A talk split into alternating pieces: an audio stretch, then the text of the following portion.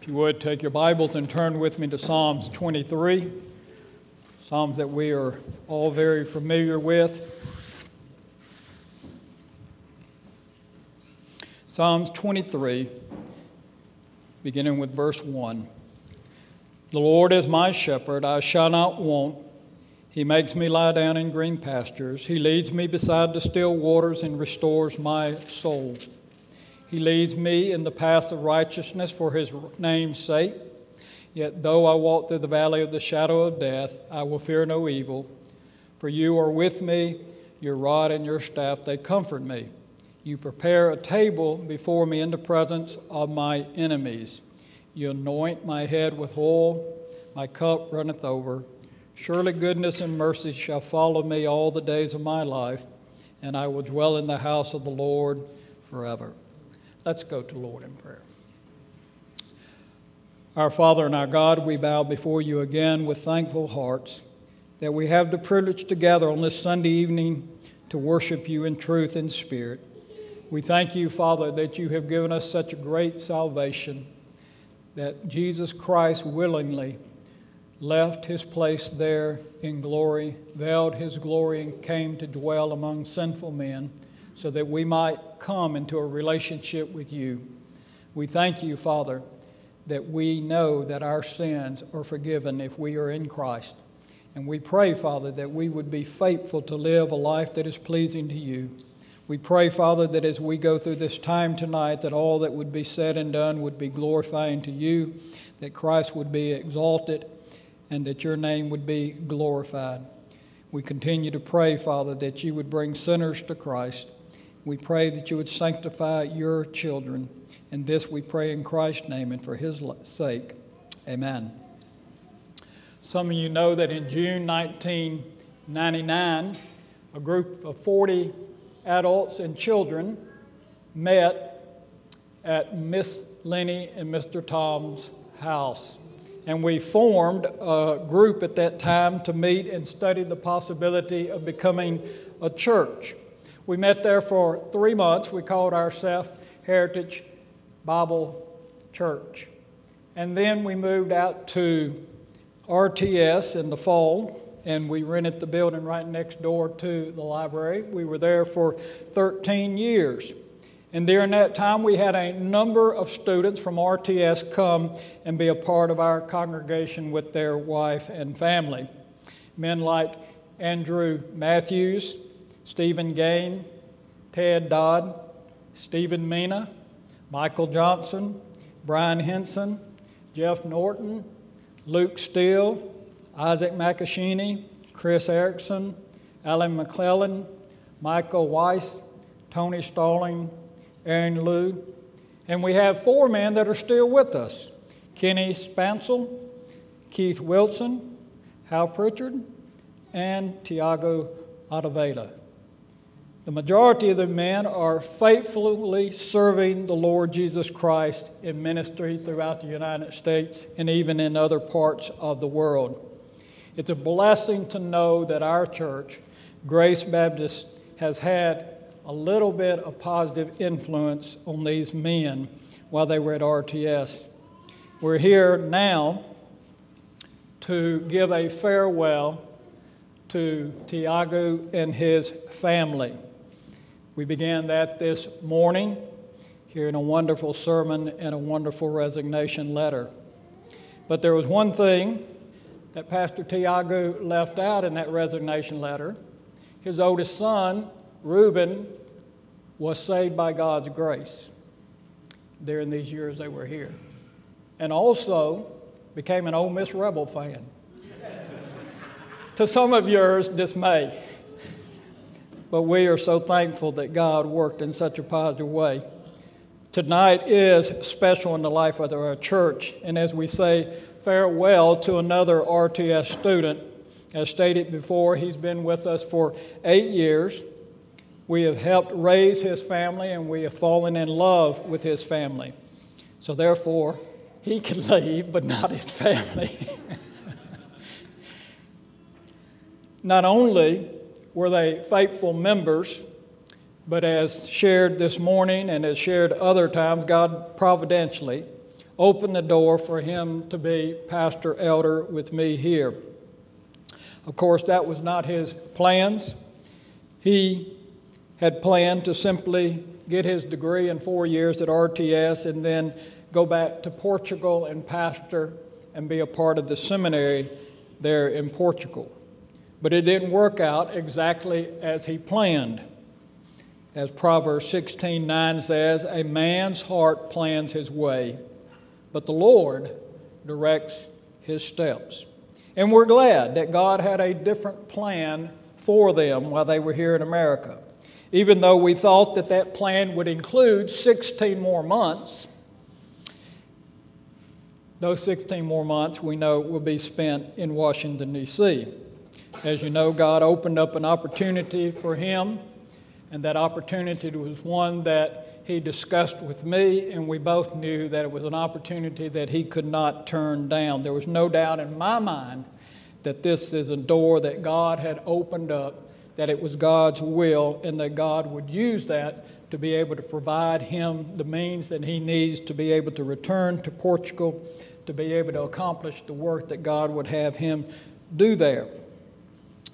Now, as I've mentioned before to some of you, I don't really like it, fleshly speaking.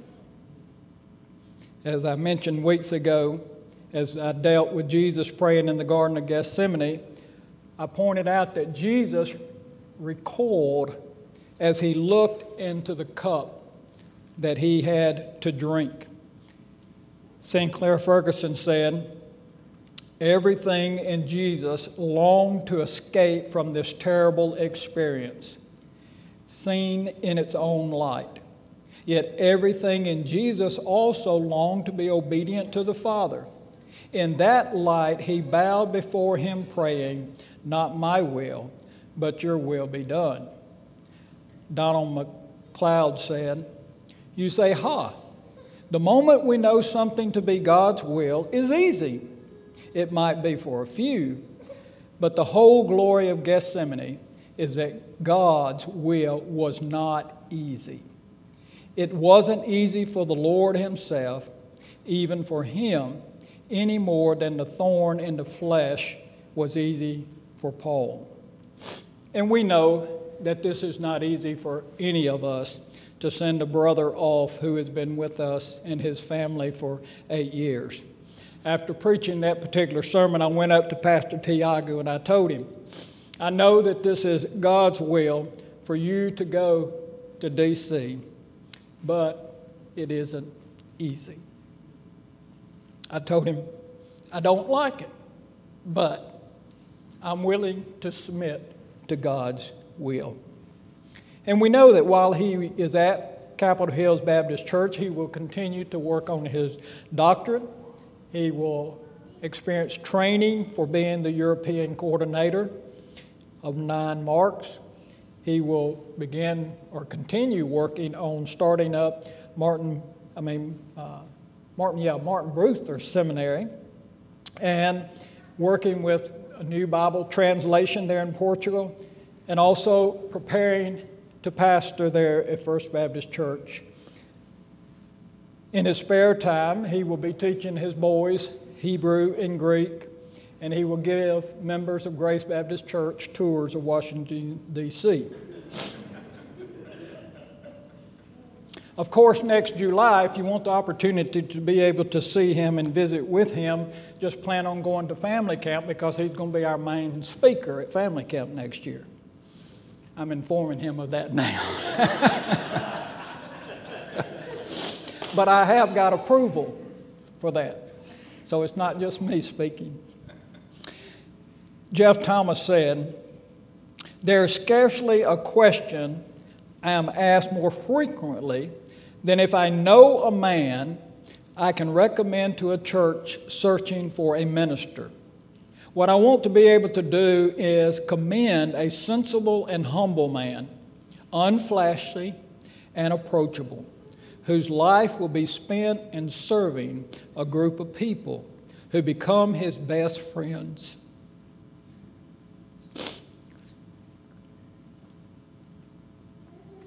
whom he desires to take to heaven with him. He will bring all the Word of God to them and apply it to their life, but first of all to his own, teaching, exhorting, rebuking, correcting, and instructing them in righteousness, thoroughly equipping them for every good work. I believe this is the kind of man that Pastor Tiago is. He's not perfect, just ask Marta. But no pastor is. You can ask Lawanda. But he meets the biblical qualifications. The biblical work of a pastor is to be found in Ephesians chapter 4. Paul states that Jesus is building his church by giving the grace gifts, spiritually enabled men and the chief gifts are the apostles and prophets, the foundation gifts on which the church is erected. And this is the challenge and privilege and demand facing every church and all that it does to make sure that it establishes its own self in the apostles and the prophets, what the apostles and the prophets wrote. So, the gifts of the prophets and the apostles is the miraculous supernatural gift, which is the foundation, the heartbeat of every congregation. Pastor Tiago mentioned this morning how amazing it was that these apostles, these group of men who were frightened and left our Lord, became such mighty men, and God used them to lay the foundation of the church. Whenever such a church gathers to meet around what we call a miracle, a true miracle, God's Word. At the heart of the worship is the supernatural Word of God, which is the Spirit and the life of His church. So, by the Word of God, the miracle of regeneration takes place. Sinners are made children of God, ungodly men are sanctified Immature Christians grow. The hungry are fed. Hope is renewed. The prodigal comes home. The backslider is renewed. Jesus Christ is magnified and God is glorified and the Holy Spirit fills his people. All of this happens as the Word of God is preached and the Spirit drives it into our hearts. So the gift of the apostles and the prophets is utterly indispensable. There is no greater blow to a church than for the Word of God to be dis- diminished, diluted, or marginalized.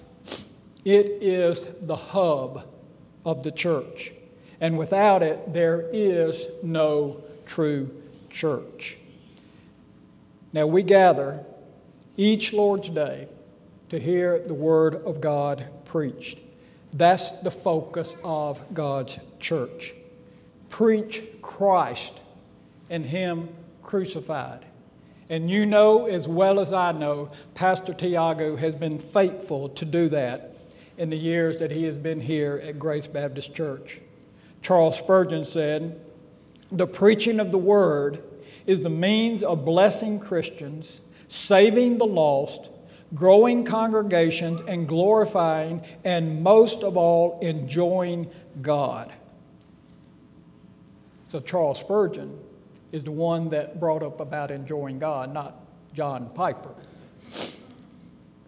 So, Christ, who is the head and the builder of the church, first gave the church apostles and prophets as the foundation they are the gift to every single church that is a church of God. And He gave us the infallible, inerrant Word of God.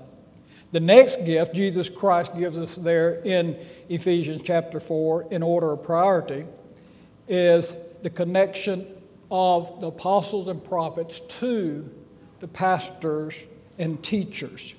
The relationship of one foundation to structure you had the foundation laid first. Matt backs his cement truck up, pours the cement into the forms that were built. That cement hardens for what purpose? So that you can build upon the foundation. So the builders come in and they begin to build. They begin to do the work, laying the wood and the lumber and the bricks upon that foundation. And that foundation supports the building. Sometimes they build magnificent skyscrapers upon a foundation, but it has to be solid. So the church's foundation contains all of the prophets and the apostles' teaching, both the Old and the New Testament, all that Jesus Christ taught in the New Testament. That is the foundation. As Jesus said, it's like a wise man who builds his house on a rock. And when the storms comes, it will not blow the house down. Those storms include higher criticism, scientific pretense, humanism. But the church built on the foundation will survive all of them. Even in the 21st century, with radical Islam and enlightenment, when it comes, yet our Lord was confident that His church would stand with that foundation and it would stand tall. And the gates of hell shall not prevail against His church. So, the gift Jesus Christ builds upon the foundation of the church is pastors and teachers. It's one gift. The structure of the Greek, which Pastor Tiago could tell you much better than I could, insists on one. It's some pastors and teachers. It's not past, some pastors and some teachers. No, it's, it's one pastors and teachers. Pastors by teaching, and you teach by pastoring. And all true teaching is infused in pastoral application. For it's impossible to teach without pastoring. And it's impossible to pastor without teaching. So, the office Jesus Christ gives each congregation is shepherds, teachers. And God allowed us to have him for four years to be a shepherd in teaching, even though he was not in the office for the other four years, he also taught during that time. It's impossible to be a good pastor if one is not faithful in teaching. And it's impossible to be a good at teaching unless you're faithful in pastoring. And Jesus Christ has raised up men like Pastor Tiago to do such. And God has ordained that he would go back to Portugal and he would stand firm upon the truth. And God has laid upon his heart to establish the seminary there in Portugal. He will receive his financial help from churches and from his own church he will pastor. He will not receive any financial help whatsoever from the seminary as well as the other two men that are helping start it. But their hearts are geared toward training men because they know that if men are trained to be pastors and teachers, then they will make an impact upon the nation of Portugal. But how is a pastor and a teacher to pastor? What's the pastor's work? Well, I read for you this evening our text, Psalms 23. And it sets before us the basic principles for pastoring. First, a pastor is to have a concern for his sheep. The Lord is my shepherd, it says. There is to be a sense of affection, attachment. A pastor responds with some seriousness. He knows the name of his flock. He is personal. He knows the lambs in his flock. He prays for them personally, and he seeks to know them more deeply. And all of us in this congregation can give testimony that Pastor Tiago has done that here at Grace Baptist Church. Second, he seeks to make each sheep lie down in green pasture. Sheep must be encouraged to lie down. They must be encouraged to rest in the Lord, in His grace, in His mercy. The pressures of our life today cause us to not lie down. And it's the pastor's responsibility to encourage his people to rest in the Lord. The pressures of family and children and work and other activities, even the church, can be overbearing to where one grows weary. I've told you that you need to rest sometimes.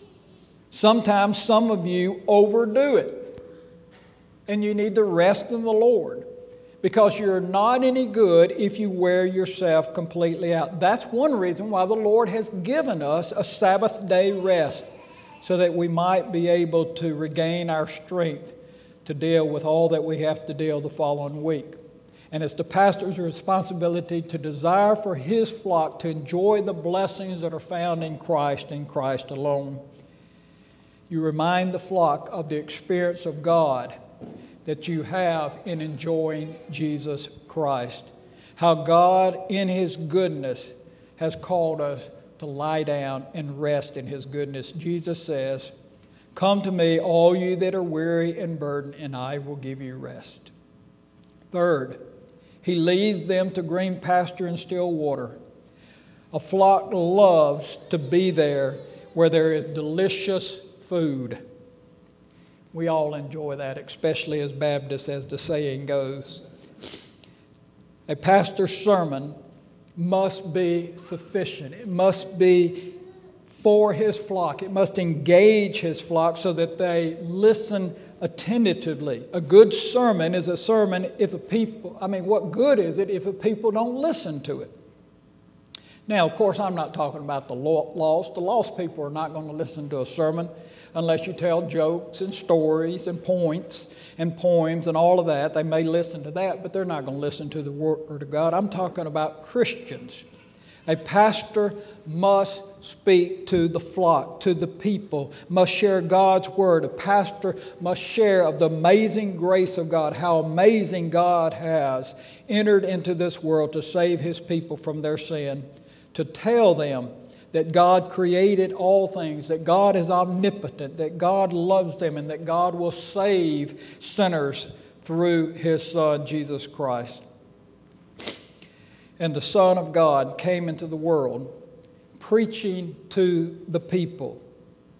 They had never heard such teaching as Luke 4 32 says. They were astonished at his teaching for his words were with authority. Even the temple guard says, No man has ever spoken like this man. I mean, can you think of a greater sermon than the Sermon on the Mount? What green pastures and still waters that pastor ministry must aim at. He must feed the flock. And Pastor Tiago has been faithful in doing that. Fourth, he is to restore their souls. There's times when the sheep must be lifted up to higher planes. Their faith must be restored. Sometimes the flock must remember that God has a purpose in all things, that there will, become, there will come difficult times in their life, and they must know how to deal with those difficult times that come their way. I mean, we have all faced it with the coronavirus that has gone around. It's been a difficult time for us. It's difficult when all of our members cannot gather together to worship together and to fellowship together and to have our prayer time together on Wednesday night. These are difficult times. And there are times of refreshing from the presence of the Lord, times of renewal, and we're praying that God would be pleased to bring those about. Acts talks about those times of refreshing. Martyn Lloyd-Jones preached this particular text on one Sunday night, and he dealt with man's helplessness to improve his own life. And he said, Have you ever been in some of those cities in America where there is terrible humidity? In America, they don't only measure the heat, they measure the humidity, and that's quite right. Have you ever been in a city like Boston? And I thought to myself, come on down to Jackson, Mississippi, and said, on a hot August Sunday afternoon, when it isn't only hot, but very humid as well, no sun to be seen, but it's above the cloud. The whole universe seems to be pressing down upon you, hot and humid, and you're tired. And you sit in a room, and what can be done? Before they had air conditioner, people would sit and they would pull out an electric fan. The fan would cause air to circulate. And while you were sitting where near the fan and you feel a little bit of cool air, you were quite convinced that the fan is cooling the atmosphere. But you're wrong. It's actually increasing the temperature because the energy of the electricity is adding to the temperature. You have the impression that it is cooling the air because there's a movement, but the fan does not bring any fresh air at all. It makes the same air go round and round. You merely get the illusion, illusion that the position is being dealt with. Then there are times of refreshing. People who were shut in confined space and it was awful. Suddenly they feel a light, slight breeze it came from outside, it comes from heaven, from eternity. It is a supernatural gospel. This is a miracle because God is concerned. There is an eternal hope for us, the breath of hope, but then think of the breath of relief, seasons of refreshing. Just imagine what God's people feel like under the condition I have been described. They have lost all their energy. There is no oxygen and humidity, and the heat is terrible. But suddenly, they are conscious of something new a fresh, a coolness, something that makes them feel that they will be able to breathe after all, that they are not irrevocably doomed to death. What is it? Peter gives us the answer Repent ye therefore and be converted, that your sins may be blotted out. And this is an example of preaching what refreshes us.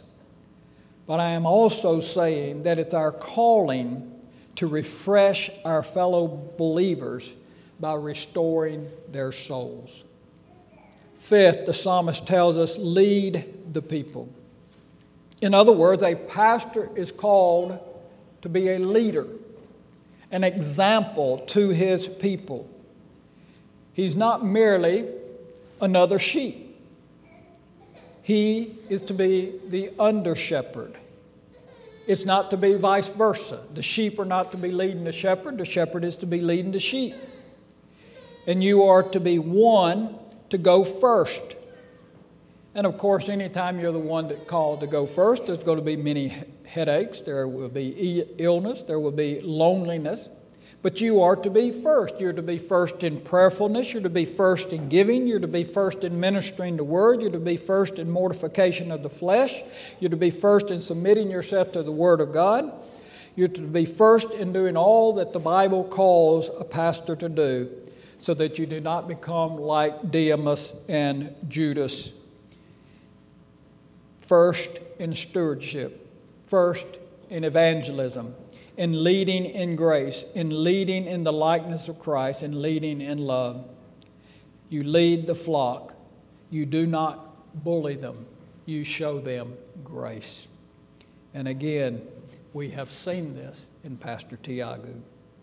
Six, you constantly exalt the great name. You do all this leading why? As the scripture says, for his name's sake.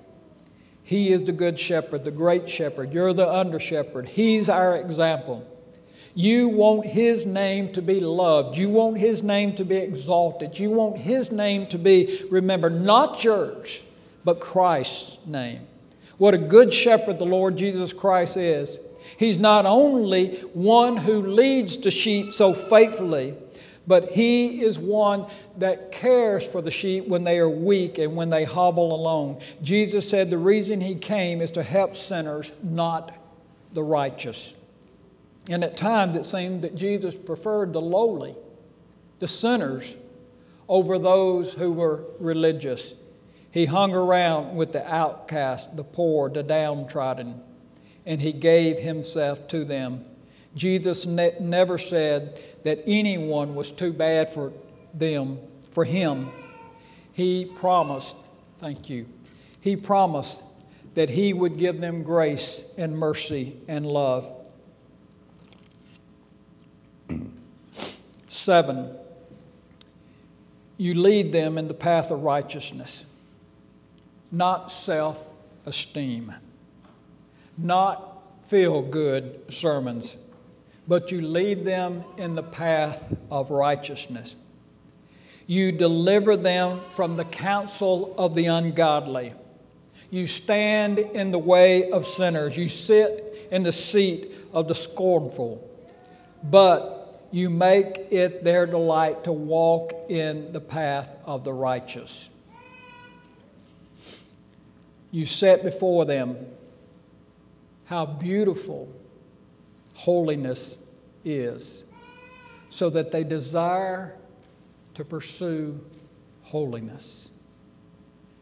You demonstrate before them your own hunger and thirst for the Word of God, your own hunger and thirst for righteousness.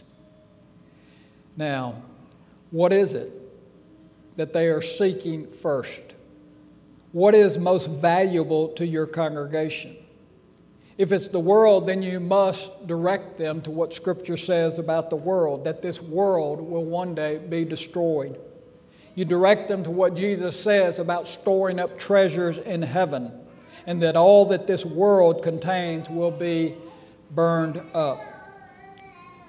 Are you seeking your prosperity education, pleasure, and security in this world? If so, then it's the pastor's responsibility to tell you to repent and seek righteousness. Psalms 42 1 says, As the deer pants for the water brook, so pants my soul for you, O God. That is a pastor's desire for his flock, that they will pant for the water brook, that they will pant for the Lord.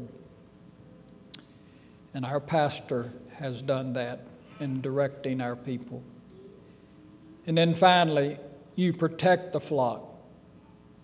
You have the armor of God to protect you as you fight the cause and truth of God. David was content with a rod and a staff when he was offered all the armor that he could have to go and fight Goliath, he said, It doesn't fit me. Just give me my rock and my staff and my sling. And it took only one stone to take Goliath out. The weapon of our warfare are spiritual weapons, mighty in the hands of God, able to pull down all the strongholds. So you protect the flock from the enemy within, from your own self.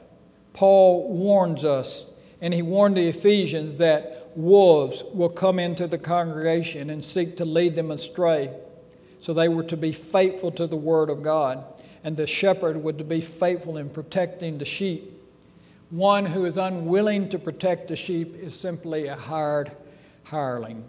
The true shepherd lays down his life for his people.